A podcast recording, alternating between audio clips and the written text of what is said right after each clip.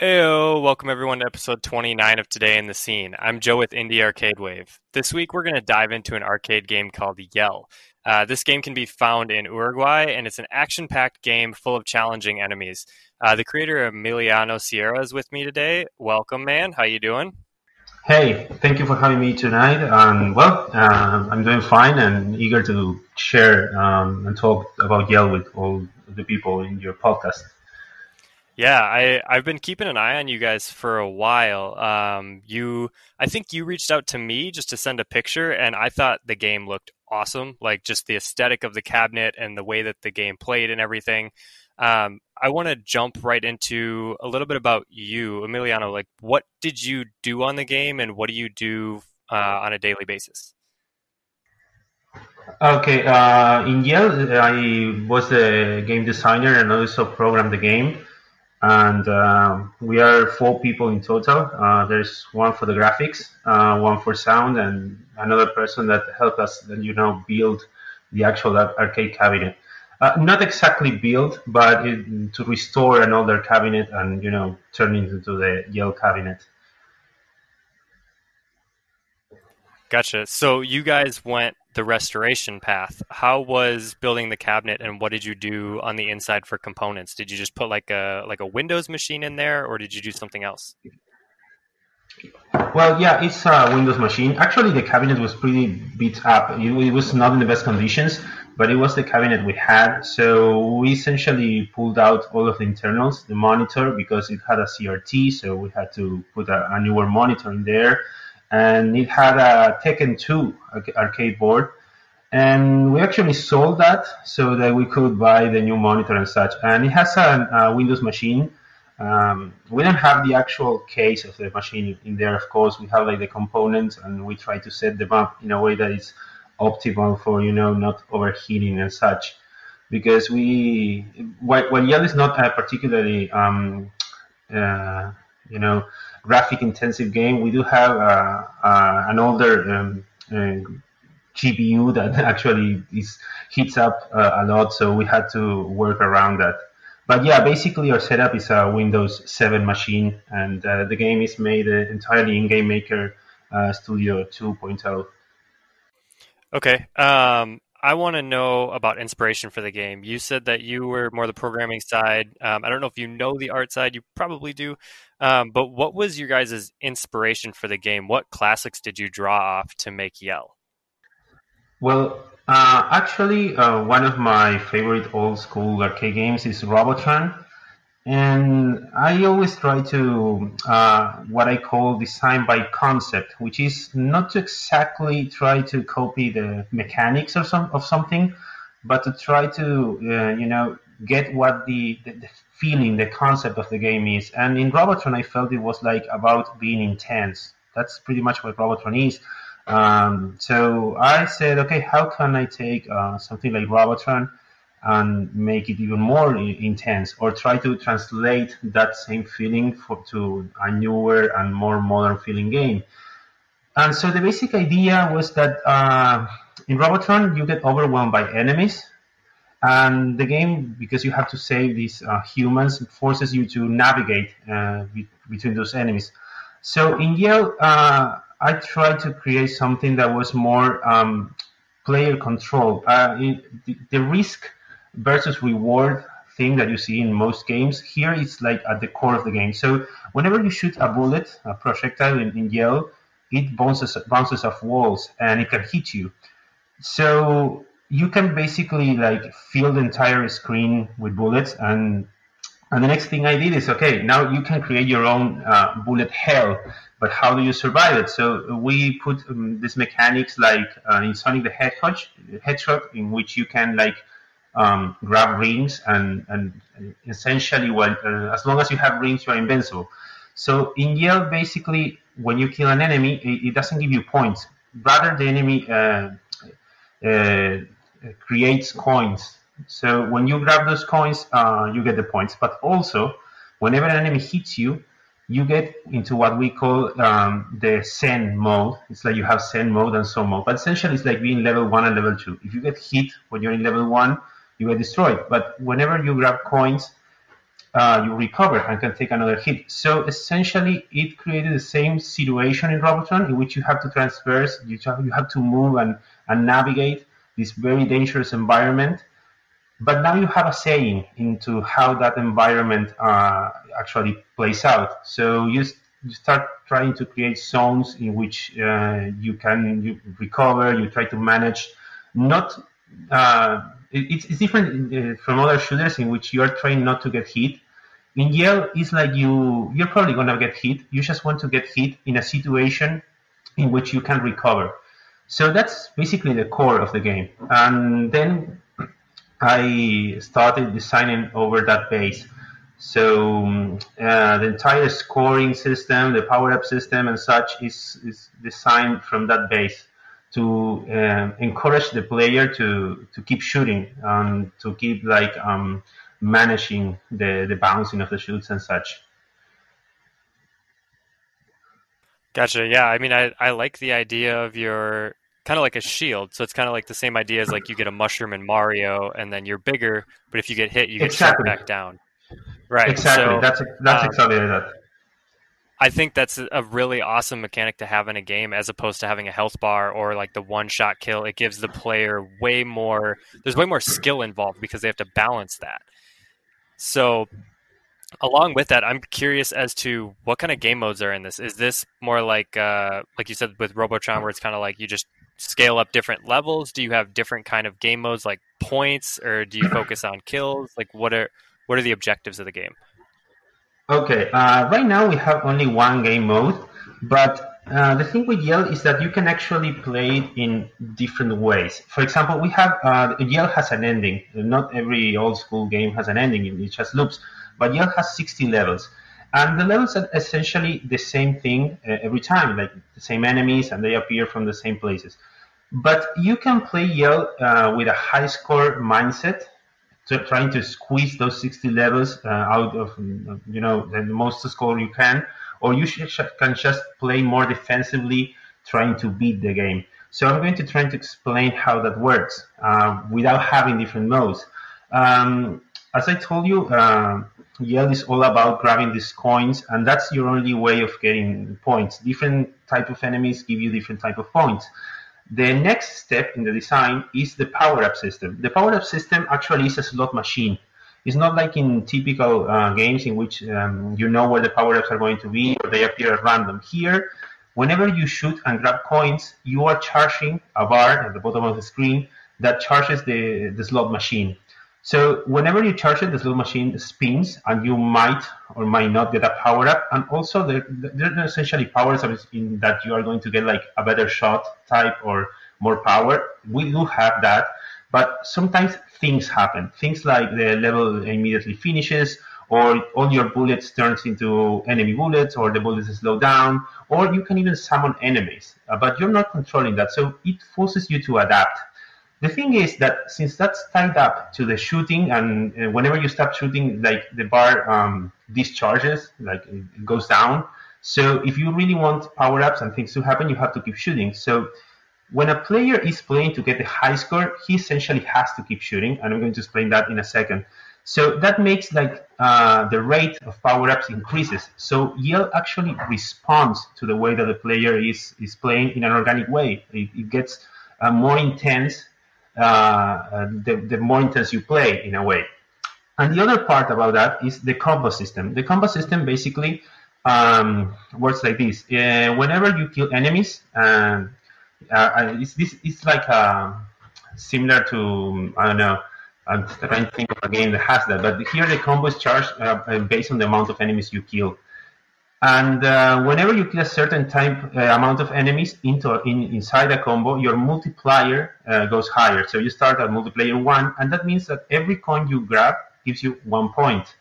But if you keep get, uh, killing enemies without breaking your combo, that is, without stopping killing enemies or without getting yourself killed, you uh, get this combo um, uh, multiplier up. So you can get to a point, and I've seen some skilled players do this, in which you have a multiplayer of uh, 110, which means that you're getting for every coin that would normally give you one point, you will get 110 points. So that gives you a lot of different ways and a lot of, of possibilities of scoring possibilities into those 60 levels. So uh, you can see in Yell that there are scores that got up to level I don't know 30 with um, 10,000 points, and this another player can get to the level and have like 45,000 points. And I think that's really cool. That really um, makes into a, a, competitive game, which was what what I had in mind. Um, so we don't have different modes, but you could try to play more defensively and try not to maximize your score, and you could be attempting to just beat the game. And that's something really good to have because not every time you take your arcade to you know to a venue, not everyone is a hardcore, uh, high score oriented player. So I think it's cool to give other people the, the possibility to play and have fun and feel like they're actually accomplishing something. In this case, like beating the game or beating the levels. Uh, for example, when you don't get hit in a level in Yell, you get one of two options. One is to warp five levels ahead and get an extra life. So if you're trying to beat the game, that's actually a very good choice. Now, the other option is that you don't advance, you don't warp five levels.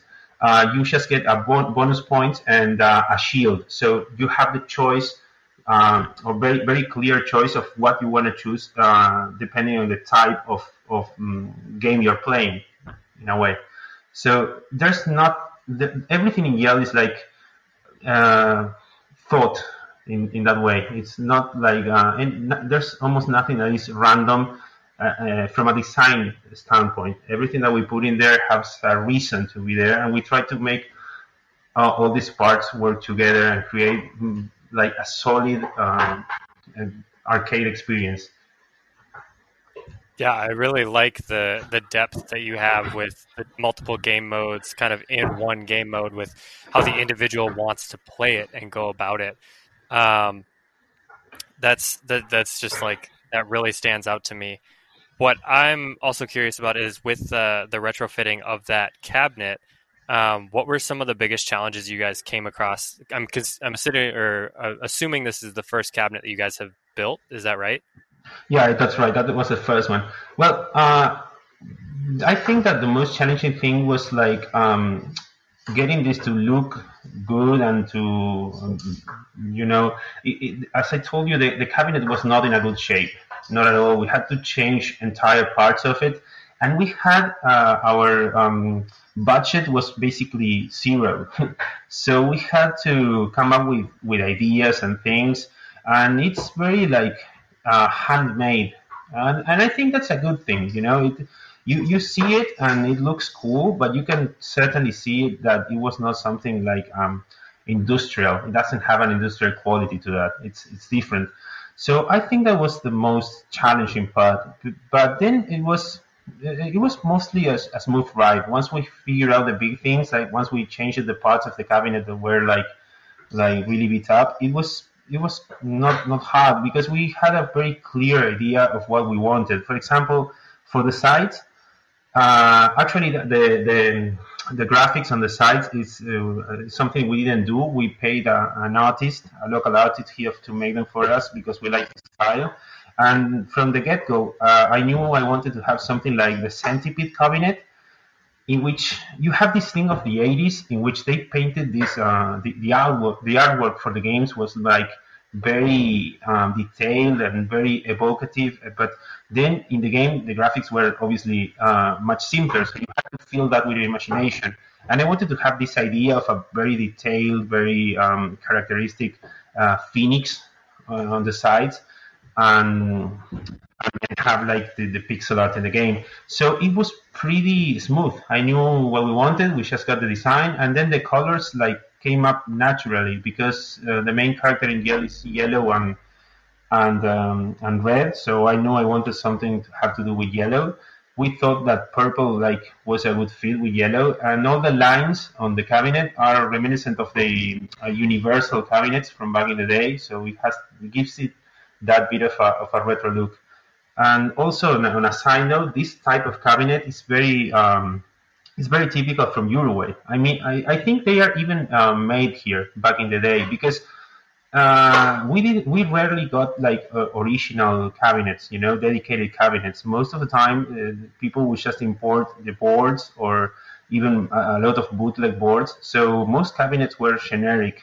They are called this type of cabinet uh, for Yell is called copita here in Uruguay. I don't know what that means. Uh, small cup in English. I have no idea what they are called that way.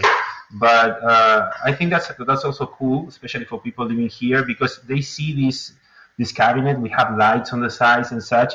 So it's like seeing a super powered version of the arcade cabinet you saw back then. So it gives you this idea of, of a powered up version of something from back then. And I think that that's also what we wanted to, um, you know, the, the, idea we had when creating the game also that it, it's certainly old school, but we have a lot of modern touches and and even you know the graphics, the way it's designed, the sound. So I think it all fits together rather nicely.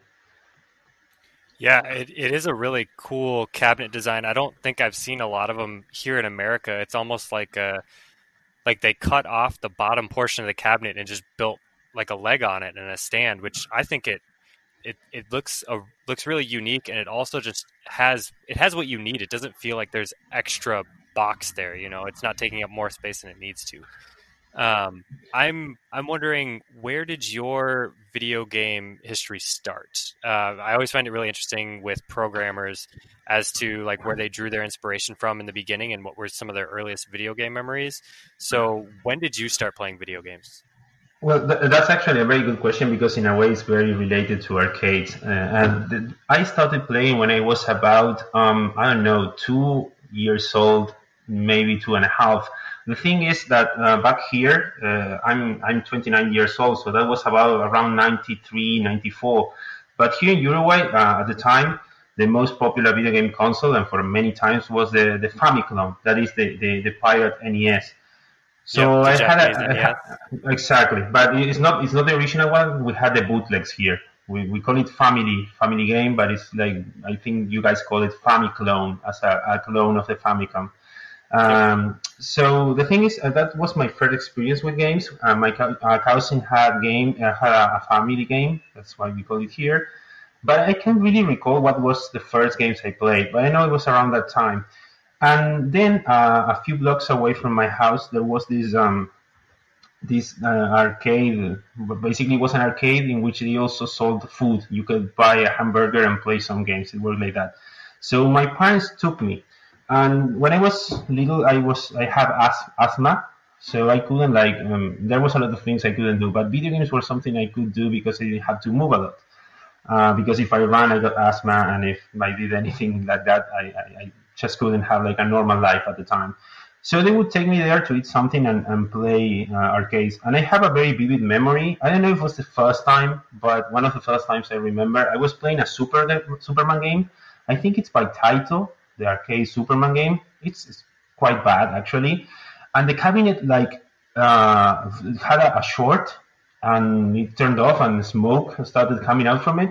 That was one of the first um, memories I have. So then I, I, I, turned sideways and I remember seeing the Mortal Kombat 1 arcade cabinet with Goro staring at me from the screen. That was one of the first memories I have regarding arcade and, and gaming in general.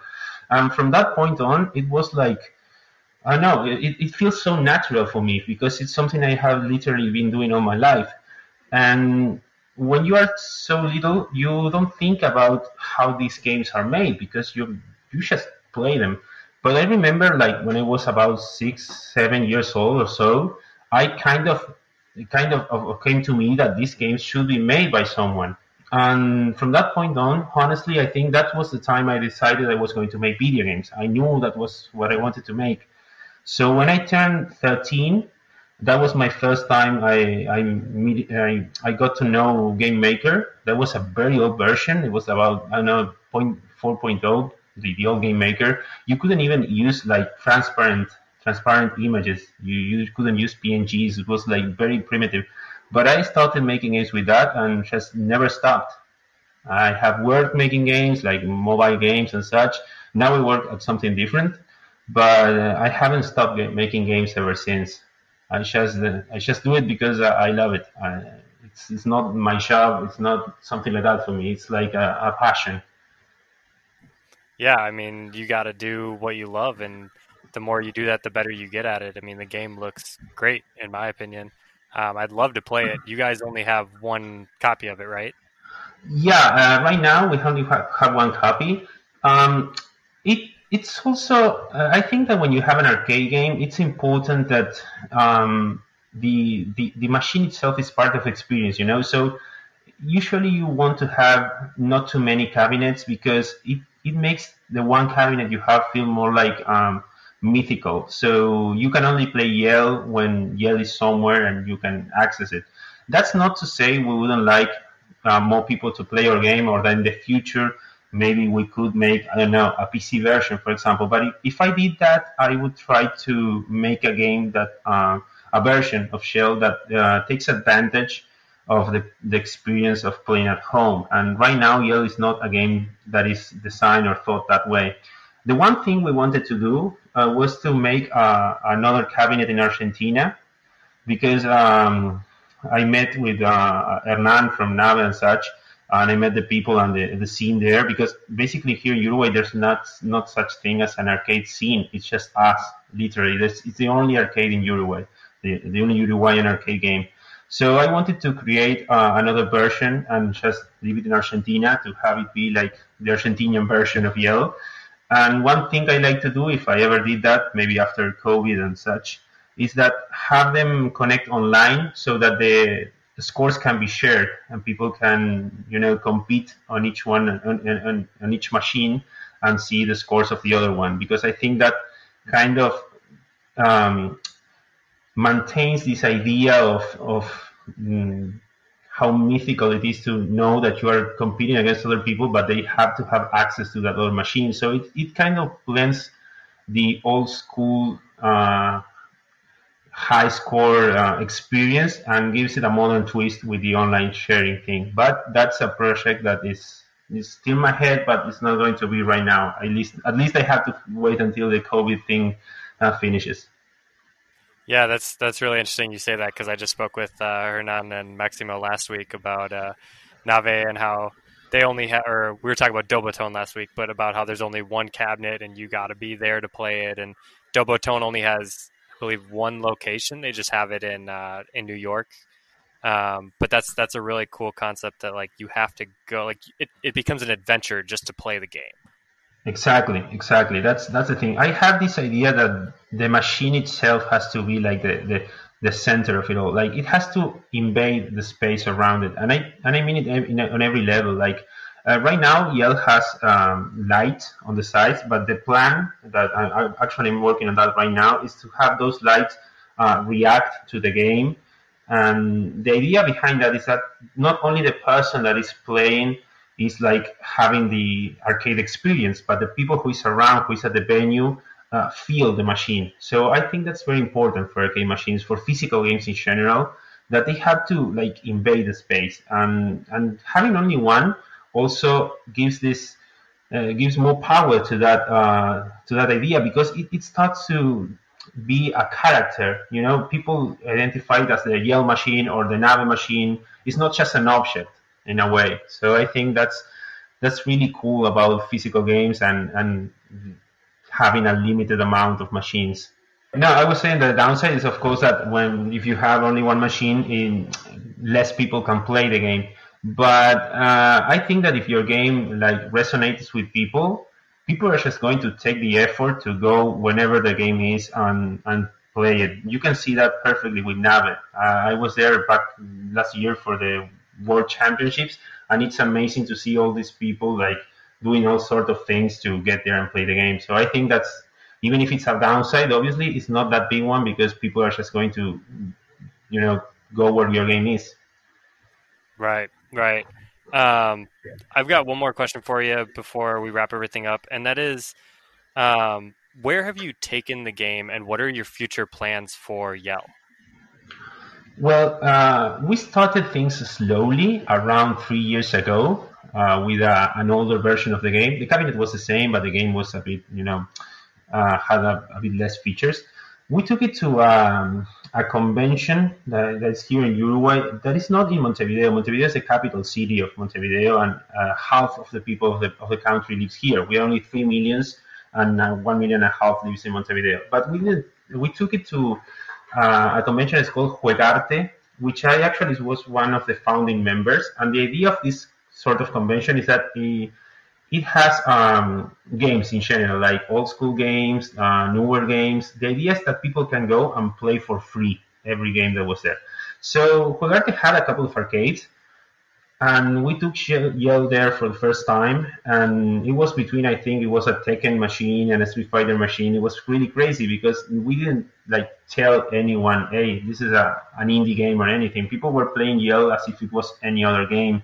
That was the first time. Um, from then on, we always take it to those conventions, which is yearly, and also we have taken it um, to other locations like bars. And recently, uh, about uh, three or four months ago, we started like uh, taking the machine to the streets. Uh, the first time, we just put it outside of my house, and since then we have put it in like two or three places. And the idea is that this machine pops up somewhere in the streets, and we don't even stand there and tell people what this is about. We just put it there and walk away and see how people interact with the machine. And it has been an amazing experience. It's something that we definitely plan and, and keep on doing. But that we don't have like a, a, specific type of venue in which we put Yell. We have few rules. Uh, those rules are basically that whenever we take it, uh, it has to be free to play. We don't want to have a, a pay barrier that you can't access Yell. Uh, that's basically only one rule. So if someone calls us and says, "Hey, I want to put Yell for a couple of days somewhere," and we see that we can do it, it's like, okay, we just want people to play the game and have fun. So there's really not um, not a type of, of venue. There's not a plan behind it all. It's just we have this arcade and we are always trying to find new ways for more people to play it. Gotcha. So, do you guys have any plans in the future for I mean, I guess it's probably pretty hard right now to make any plans, but are you guys planning on going to conventions like outside of Uruguay or like coming to the States or anything? Uh, well, we certainly would like to, but the logistics of moving an arcade and cabinet uh, outside of the country are very complicated. In fact, um, that's how the idea of making an Argentinian version of Shell came to be, because it was really hard and, and was not really clear if we could get across the borders with, with the machine. So we say, okay, Argentina is just like a, a two hours away from here. We can just go there and, and build a cabinet. So for the time being, we're focusing on on having you know on, on on taking Yell to places we can physically take it ourselves. What I really like is the idea that maybe we can uh, have other people like make an arcade machine somewhere of Yell uh, that's something we certainly would like to explore. We should see how that works, uh, how to make it, but uh, that's something that we can see happening like in the future. And regarding regarding our other plans, we are planning on making uh, more games. Uh, we are now starting to create our next cabinet, which is pretty ambitious actually, because it's not just one game it's a set of smaller games, and each one of those smaller games is made in collaboration with a different artist or with a different studio and such.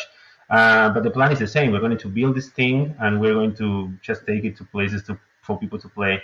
So that's pretty much the plan. It's it's pretty simple, actually. Yeah, I mean that sounds like a, a great plan to me. Um, just before we wrap everything up here, I want you to shout out all of your guys' social media so that people can find you, and I will link them in the description as well.